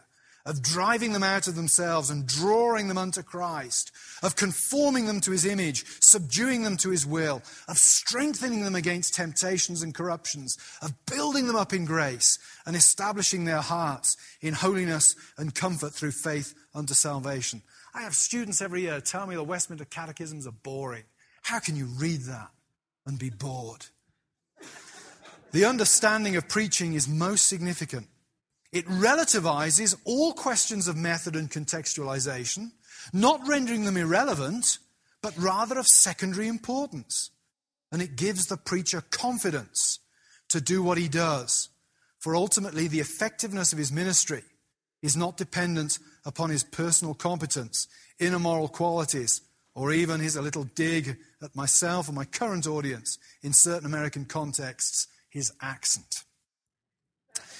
I hope I still have an accent, having lived here for 10 years. I do dread going back home and being mistaken for an American at some point. It's pretty grim to say it, but when you come to America as British, everybody kind of loves you. Or most people who haven't read Republicrat kind of love me.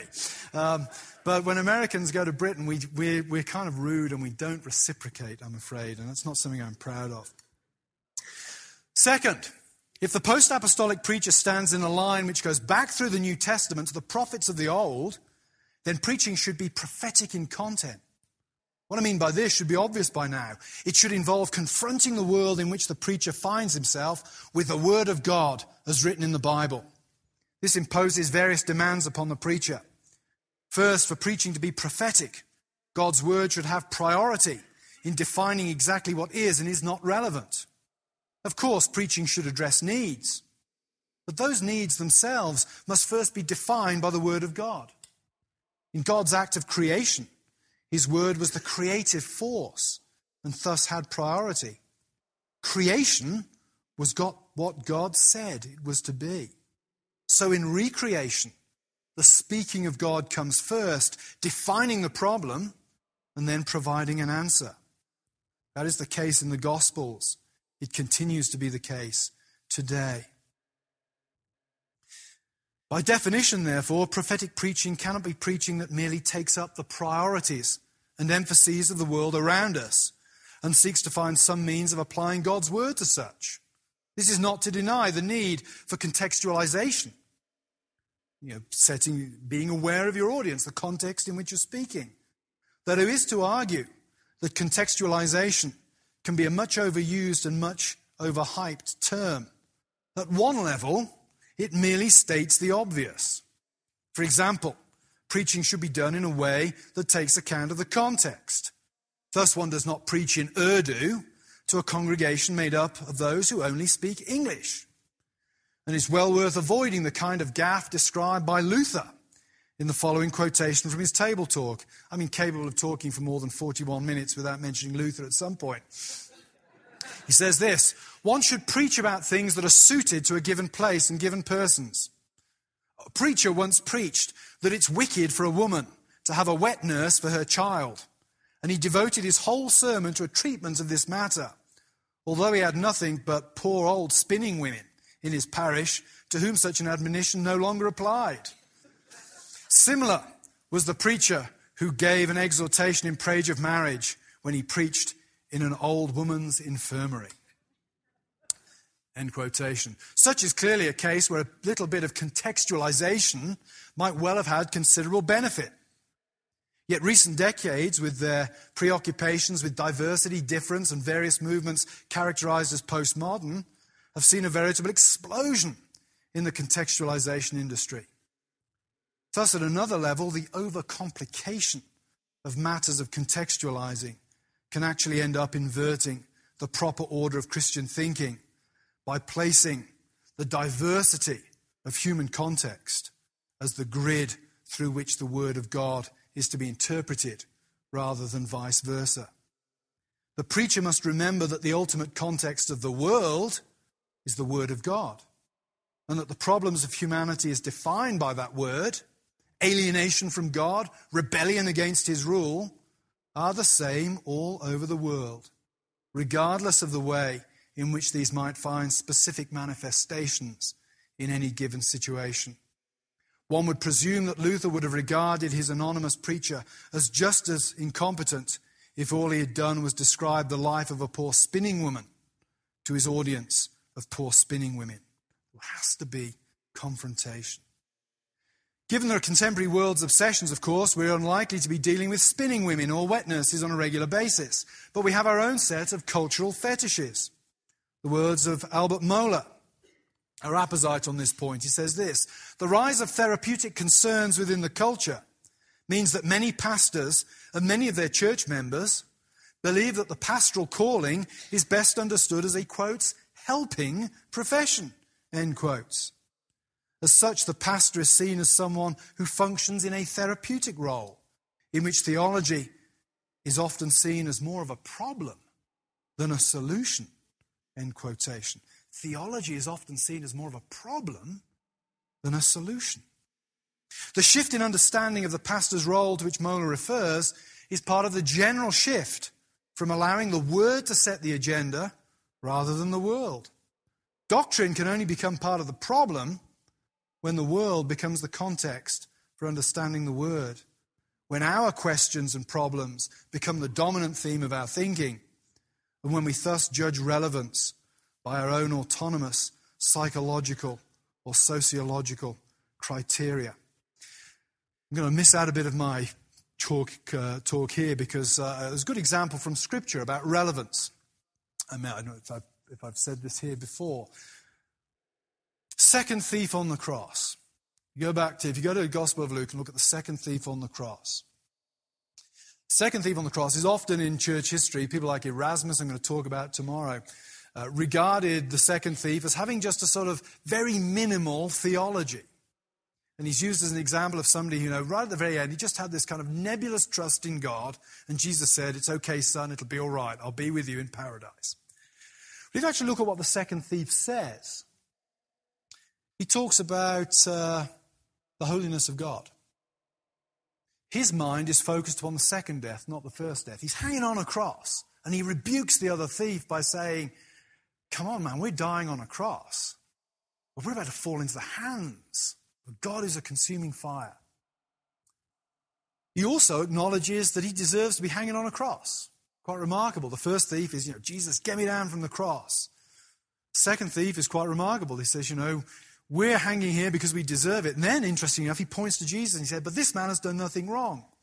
Not sure that we can extrapolate from that to saying he has a full understanding of who Jesus is and his sinlessness. But he certainly understands the qualitative difference between his death and Jesus' death. And then, finally, the most amazing thing he says, of course, is, "Remember me when you come into your kingdom." First thief, the religious rulers, the soldiers have all goaded Jesus with this. "If you're the king you say you are, come on down from the cross. Demonstrate you're the king by avoiding death." Second thief says, "When you come into your kingdom, when you're crowned as king, remember me." Nothing about coming down from the cross. The second thief seems to understand that the kingdom, the crown, is to come through the death. Now, why is that relevant to what I'm saying here?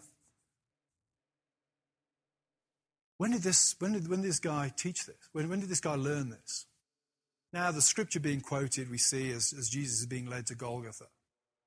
But even the scriptures that's being quoted, if the thief had no context, he wouldn't have been able to make much of it. My guess is the second thief was taught this stuff when he was small. He heard it preached or taught in the local synagogue. Next question you've got to ask yourself is, how relevant was it to him? Well, the answer is it wasn't really relevant at all. You can imagine his mother, maybe his mother was still alive, and you can see her sitting somewhere, knowing that her son is being executed that day and crying and thinking, all of that attendance at the synagogue, all of those Bible readings we had with him, none of it had any effect. It was all irrelevant to him. He went off and, he became a real ratbag. He says he's a thief, but more than likely he probably killed a Roman soldier or something. He committed some pretty heinous crime of rebellion to be crucified. Even he says, "I'm hanging here because I deserve it."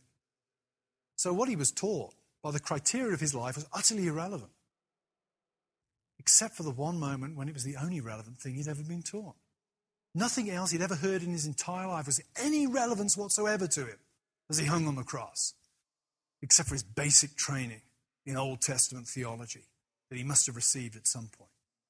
And I think that's a salutary lesson to preachers about judging what is relevant. And I think it is a salutary and an encouraging lesson to parents about teaching our kids. We cannot judge the impact of what we have taught until it's all over, until the final curtain comes down. What is relevant? I'll tell you what's relevant. Preparing people to die. That is the only really relevant thing that a pastor does. Everything else may have passing relevance, but the only thing of eternal relevance is preparing somebody to die. And I think if you hold that in your mind, that will give you a sober assessment of what is and is not relevant.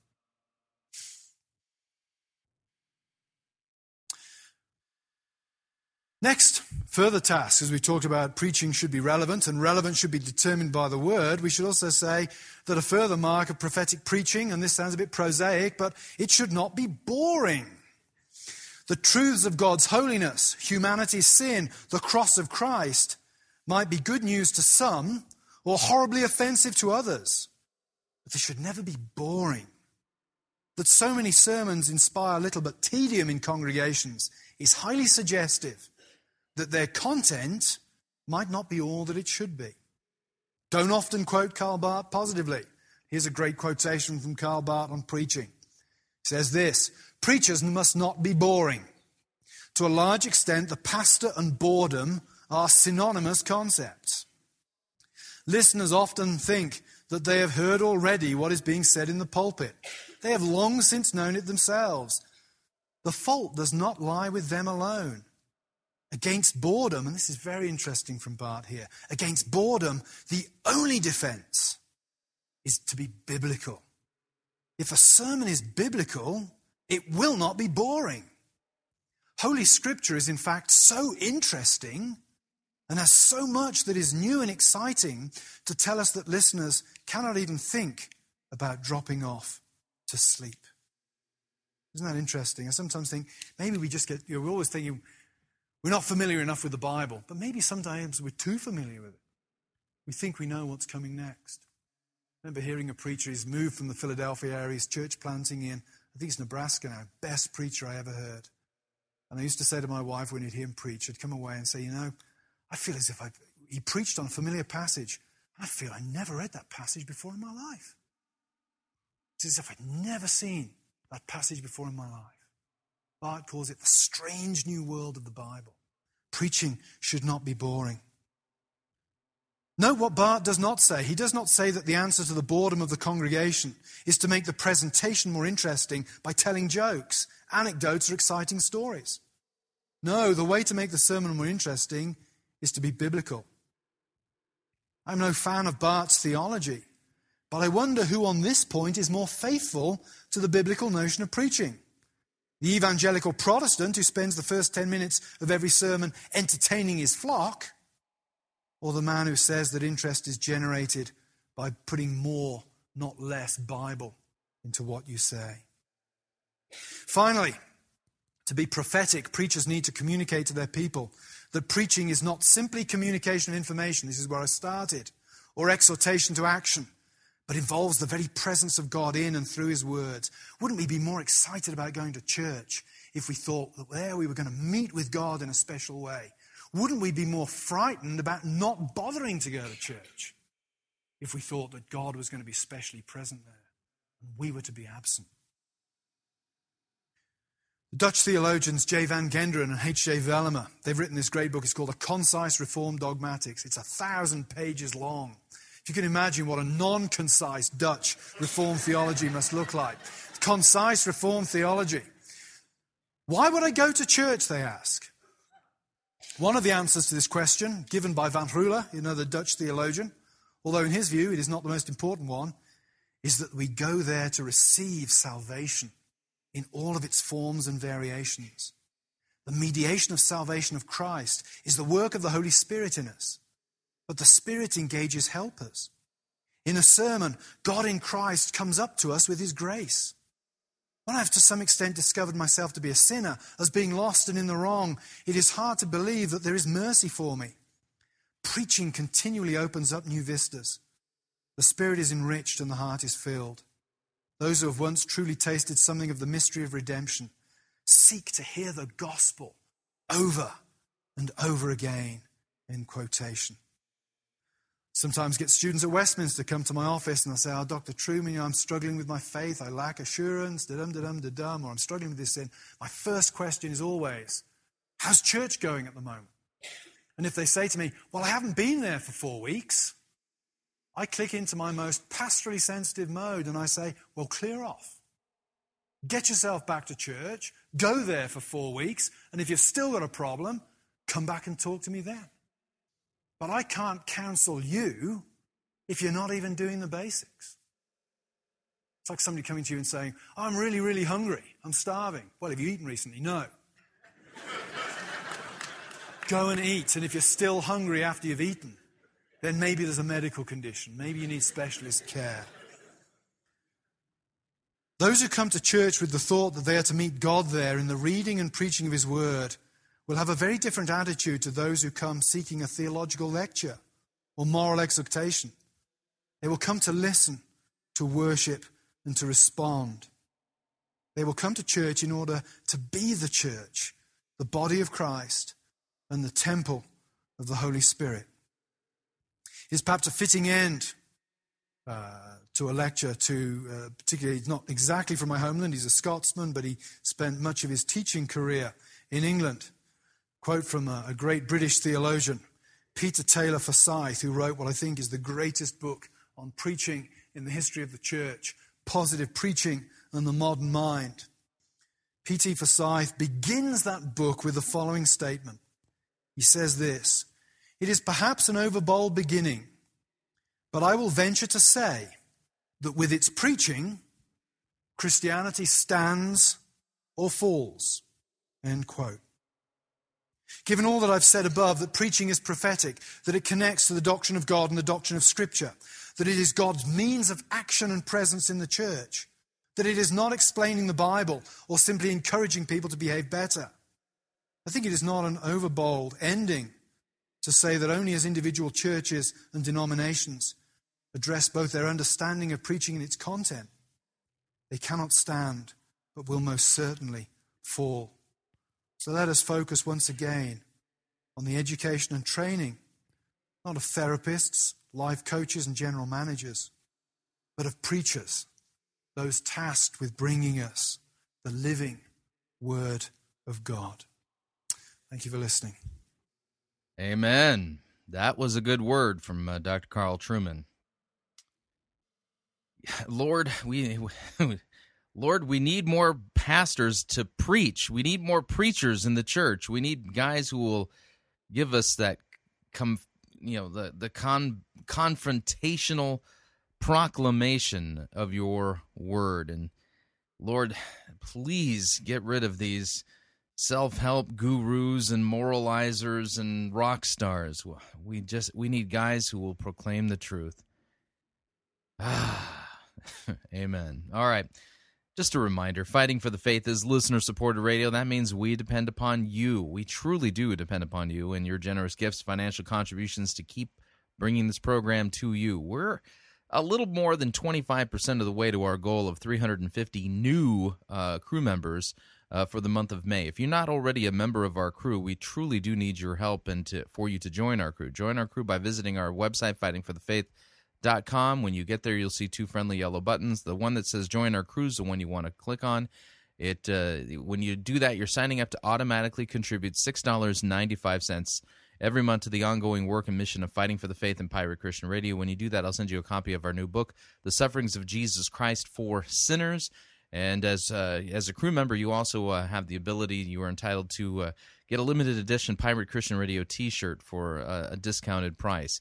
Visit piratechristianradio.com /bake sale for the information on our limited edition t-shirt that I designed. I'm silk screening on my Udo. I'm doing the fulfillment on this. This is our bake sale to help us meet budget. So, of course, if you would like to make a one-time contribution or specify the amount that you would like to contribute, you can do so by clicking on the Donate button or making your gift payable to Fighting for the Faith, and then send that to Post Office Box 508, Fishers, Indiana, zip code 46038. So what'd you think? I'd love to get your feedback on today's edition of Fighting for the Faith. You can email me. My email address, talkback@fightingforthefaith.com, or you can ask to be my friend on Facebook. It's facebook.com /Pirate Christian, or you can follow me on Twitter. My name there, Pirate Christian. Till next week. Yeah, the rapture's not happening tomorrow. Till next week, may God richly bless you in the grace and mercy won by Jesus Christ and his vicarious death on the cross for all of your sins. Amen.